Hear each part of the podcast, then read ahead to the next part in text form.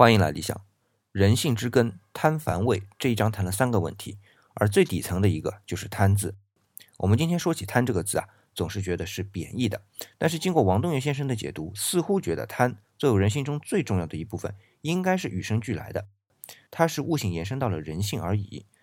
我想到的，如果我们把贪归结到不好的那一方，那再来讨论人之初的时候，性本恶就是必然的结果。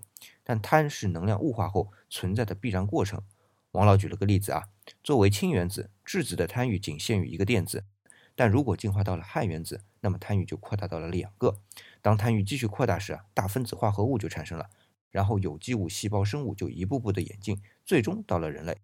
所以人类的贪是根深蒂固的。那么这种贪能够戒掉吗？就要看这种演进的推动力是什么。问题是推动力是存在，所以不要把贪看得多么负面，它只是说明我们的生存所需要的条件太多罢了。